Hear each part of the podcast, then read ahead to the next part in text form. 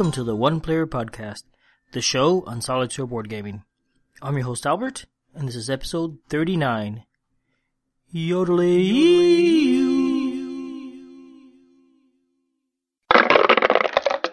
Hello everyone. We're now in the tail end of Solitaire Gaming Month. It's going really well. I've had a real busy couple weeks here at home, so I haven't gotten much gaming done. That's no surprise actually, but it is what it is. So, so I decided to pick for this episode a game I'm pretty familiar with, and it's going to be a, another short episode, I think. Let me jump into the news. First of all, Fantasy Flight Games announced a new expansion for the Lord of the Rings LCG. It's called the Black Riders. This is a Saga expansion, which I guess means it comes in one of the medium-sized boxes. It, generally, I think these have about three encounters in it, and then a bunch of other cards to play with. And what's neat about this one, it's going to be the beginning of an arc to recreate the Lord of the Rings novels. So this is probably going to be a pretty big series of expansions, and it should be pretty interesting. Next, GMT has announced a new solitaire game, yet another one. This one is called Enemy Coast Ahead, the Dam Buster Raid. This is based on a British plan to destroy German dams and basically interrupt their infrastructure. Sounds pretty neat. It uh, just went on the P500 list a couple weeks ago. Check that out. And also GMT News, uh, another GMT news item. They have just created a solitaire games page. You could go and browse their solitaire games. It's pretty small right now. There's about nine or ten items. And it includes games specifically designed for solitaire play. It doesn't necessarily include games that has solitaire variants, such as Space Empires. Next up, Victory Point Games has just released Infection by John Gibson. If you remember a few shows back, this is uh, I interviewed John and we talked about his game. There is a virus. This is a game in which there is a constantly mutating virus that is slowly wiping out humanity, maybe quickly. Your job is to find a, a cure for this virus and stop it before it's too late. And finally, and finally, Marco Arnaudo has a Kickstarter campaign to fund his season four of his video game reviews. He does a lot of war game reviews, and, and quite a few of the games reviews are solitaire games. I haven't watched a lot of them because I, I tend not to watch videos on the computer much, but he does some really thorough reviews, and you get to see games in, in close detail. And a lot of his games that he talks about are solitaire games. So you may want to check this out. He has some some of the different funding levels include uh, games you could get. Unfortunately, most of the solitaire ones are gone, but I did notice I think Apache Leaders on there, maybe one or two other solitaire games. I had more news, but apparently it got funded already.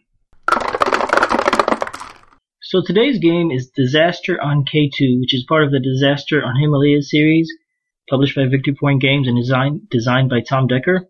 I've had Tom Decker in the show before about a year ago or so. We talked about these games as well as his other Victory Point game designs on just such as Circus Train and AD30. Disaster on K2 is based on a specific climbing of uh, the mountain in the Himalayas called K2. It was in 2008.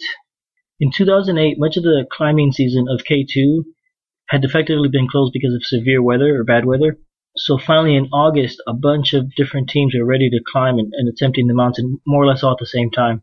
At that point, there were about 10 different groups waiting to climb, some which have been hanging around waiting for a couple months already.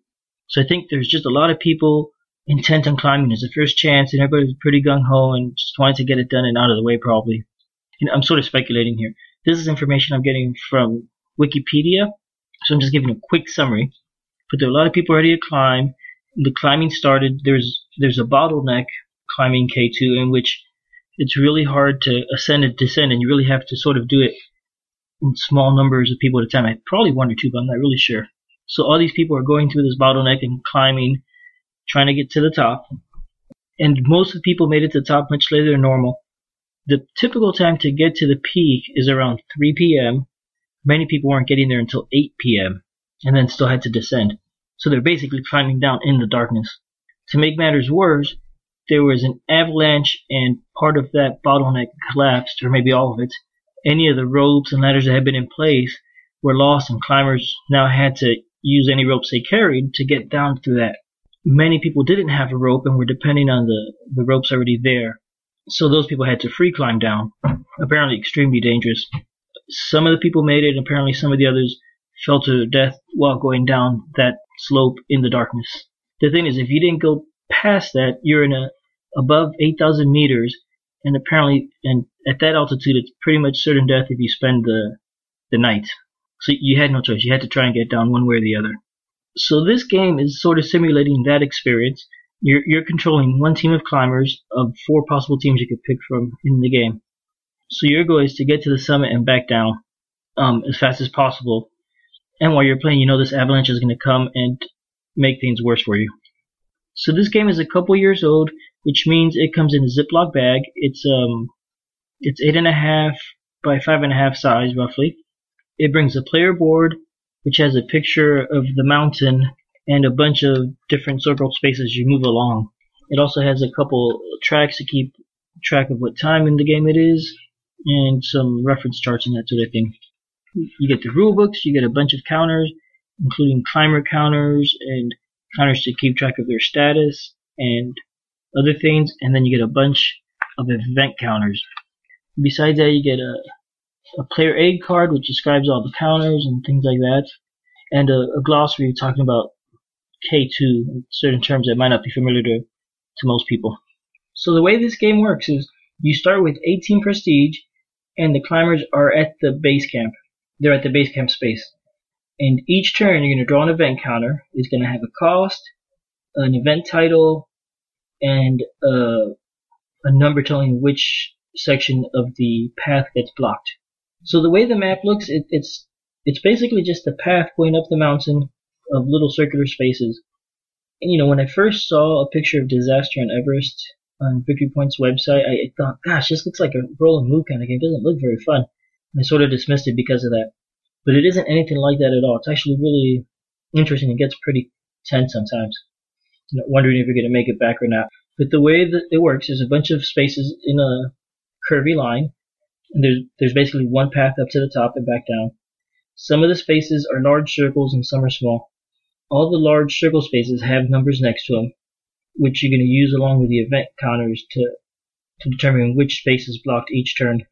About halfway, or just before halfway through the path, there's three large spaces called the bottleneck. Bottleneck 1, 2, and 3. These are the spaces that are going to collapse with the avalanche. Beyond that, the path gets pretty simple and clear. So the way it works each turn is you're going to draw a counter, and it's going to have a cost, which is generally between 1 and 3. I think there's a couple that might have a cost of 4. It's going to have an event title, and it's going to have a number telling you which of the spaces gets blocked. You can choose to buy the event for its cost. You, you start with 18 prestige and you're going to use those prestige points to buy it. If you buy the event, it happens, and it's generally a bad thing. If you don't buy the event, you put it on the avalanche track. As it fills up, those bottleneck spaces start having avalanches and become unclimbable. If you do buy it, as I said, probably something bad happens. Um, there might be thick snow which slows down the climber's movement. There might be a broken rope. There might be high altitude sickness, other other things in general. The bad events tend to be a little cheaper than the good events. There are some good ones. For example, there's chocolate, which gives you energy and every climber can move an extra space. There's rope counters. There's actually quite a few rope counters, and the price, the cost seems to vary pretty well. There's a luck counter, which you could use to add two to any roll, or worth some victory points at the end of the game. There is also a darkness counter, which you can never choose to buy. It just goes straight onto that avalanche track. So after you dealt with the counter, the next thing to do is move your, your team. You could either move your climbers or your guide. You have four climbers and one guide.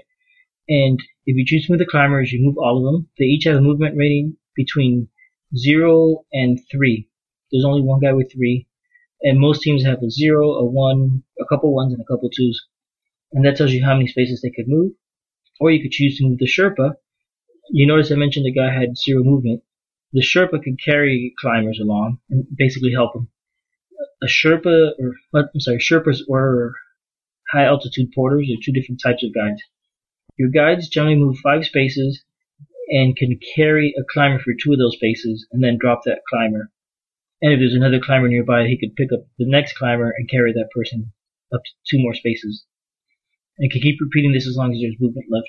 and climbers to help along. So your goal is to get all your climbers to the top. So a little bit, you know, each turn you're, you're alternating between moving all your climbers and having the guide help some of the climbers along. You'll tend to move the climbers instead of the guide most of the time. Another thing you could, another thing you could choose to do is you could uh, prepare, which basically means you, you can choose to only move one climber. You pick whichever you want, and then you get a little prepared marker. You put it on the half prepared. You do that a second time, and then your marker gets to the fully prepared. After that, whenever you're in prepared mode, when you draw for events, you always draw three event counters, discard one, play one, and put the other one back in the bag. So it's pretty neat because it gives you a lot more control of what's going on. That's basically the turn. After that, you're going to draw another event and choose what to do with it, whether you buy it or not, and then go ahead and move your folks up the mountain or back down if you're already descending. Now, as you're playing counters onto that avalanche track, there's eight spaces on it. Once you covered the fifth space, the first bottleneck space has an avalanche, and you can no longer go through that one. When it hits seven, the second bottleneck space has an avalanche, and finally an eight, the third has an avalanche, and darkness begins on the next turn. Any climbers on the bottleneck space when there's an avalanche on it die instantly. So you want to stay off that if you can help it, especially as it's it's you're getting closer and it's filling up. When darkness begins, that gets pretty hairy because suddenly each climber can only move one space instead of the normal two or even potentially three. The porter, I'm sorry, the guide can also move and can carry climbers, but he could also only move two spaces now instead of one. The one good thing that the a climber starts its movement on the space that the port, that the guide is on, then the climber can do its full movements.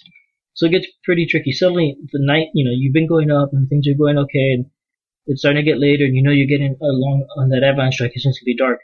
As soon as darkness hits, you got to like try and get down. And if you're really high up in the mountain, it's unlikely you're to make it all the way down. As you're going down, you have to deal with a bottleneck. If you're above it, you basically have to roll. If you have a rope, you're you're better off, but you're to have to roll a die to see if you survive going down. If you've got a, a rope, a three to six on a six-sided die is success. On a one or a two, it's still success, but the rope becomes frayed. Next time somebody tries to use that rope, a three or higher is a success, but you remove that rope counter so nobody else could use it. On one or two, the rope's frayed, the the frayed rope breaks, and the on a one or two, the the frayed rope's still there, but the climber falls to their death. As you're going down, you can choose to to bivouac, bivouac, which basically means you're going to build a little hideout and try and survive the the night. The higher up in the mountain you are, the less likely it's going to be to succeed. There's four zones in the mountain. There's a green, a yellow, a red, and then a black.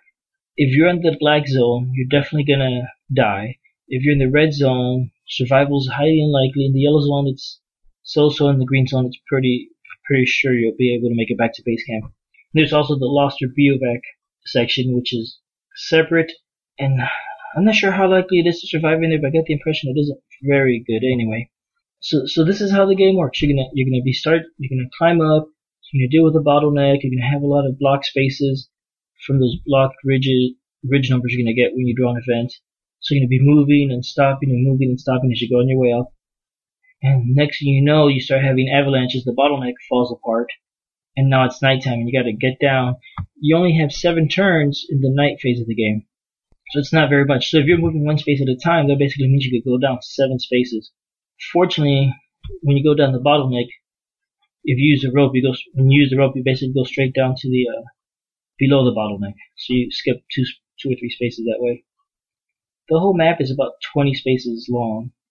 So if you're at the top, there's no way you're going to make it to the bottom unless you've got the help of a guide and you're a fast climber. Once you finish the game, then you're going to figure out your victory points each counter is worth between about 9 and 12 points, plus or minus a little bit, depending on the climber. If they make it to the summit, that's how many points they'll get if they did survive and make it back to camp.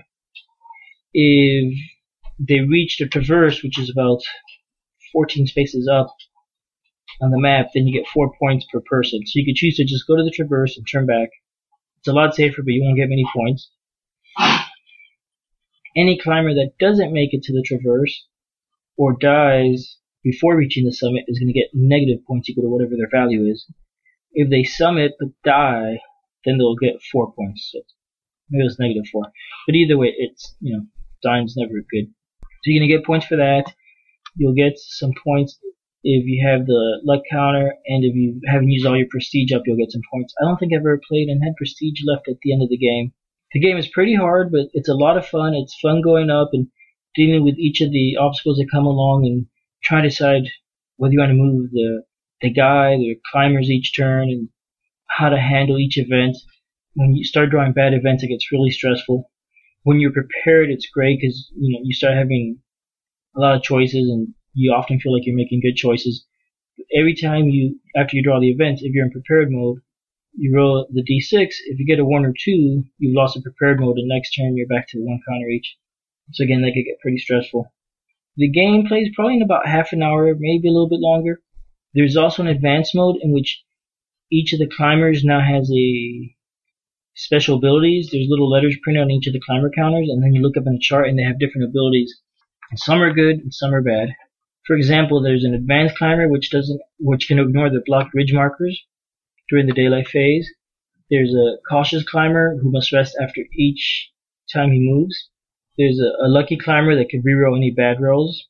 Each team has a different combination of uh, character traits, so each team you play feels a little bit different when you're in the advanced game, and uh, it does make the game a lot more interesting, a lot more. You have a lot more choices and a lot more to think about when you're playing. The guides, there's also two types. There's a Sherpa and a high altitude porter, and each team has two counters, and each of those has different abilities also. And those those are included whether you're using the basic game or the advanced game. Also, one thing I forgot to mention: if you have a Sherpa, the Sherpa only has one skill, while the high altitude porters, the Haps, have two skills. But the Sherpa also has a, a random victory condition, victory point condition. In you you draw a counter at the beginning of the game, and if you succeed in doing whatever that counter says, you'll get bonus points. So I think that's it for Disaster on K2. I really enjoy this game. It's a lot of fun. I've always enjoyed it, and I was fortunate enough to be able to play test it, so I got to play this game a lot. I have not played Disaster on Everest. It is similar. I think some of the details are going to be different. For example, that blocked ridges might not be in that game. There's also the disaster on Kanchenjunga, which is the, I should say here, the Everest was the first game, which is the tallest peak, then K2 the second tallest, and then the third game is disaster on Kanchenjunga, which is the third tallest peak. The first one was based on Into Thin Air, by Jon Krakauer, which was about a, a disaster that happened on Everest. Disaster in K2 was based on that one disaster I already mentioned, which is there's also a book on it called No Way Down. I believe in the third one there's it's slightly based on a James Bond story in which actually do climb Kanchenjunga. So in that game there's a spy character. And if you have all the games, you could actually play a, a campaign version of the game in which you have your team try and climb all three mountains and see how you do overall at the end of the game. So this is, this is a fun game. I think it's definitely worth checking it out. The rules are available on the Victory Points game website and everything, as it is for I think all their games. Okay, so next time you hear from me, Solitaire Gaming Month will be over. Uh, I did finally get to play my game of Night Fighter, only slightly though. I hope to play it again and at least try the next scenario or two. Well, that's the end of today's episode. If you'd like to contact me, you can find me as Fractaloon on Board Game Geek, or you can email me at oneplayeralbert at gmail.com. You can also post comments on the podcast geek list on Board Game Geek, or come visit the One Player Guild on Board Game Geek for comments and discussion and whatnot. The intro music is copyright Angus and is protected under a Creative Commons license and can be found at jamendo.com. The show is published under Creative Commons non commercial share alike license. Thanks for listening.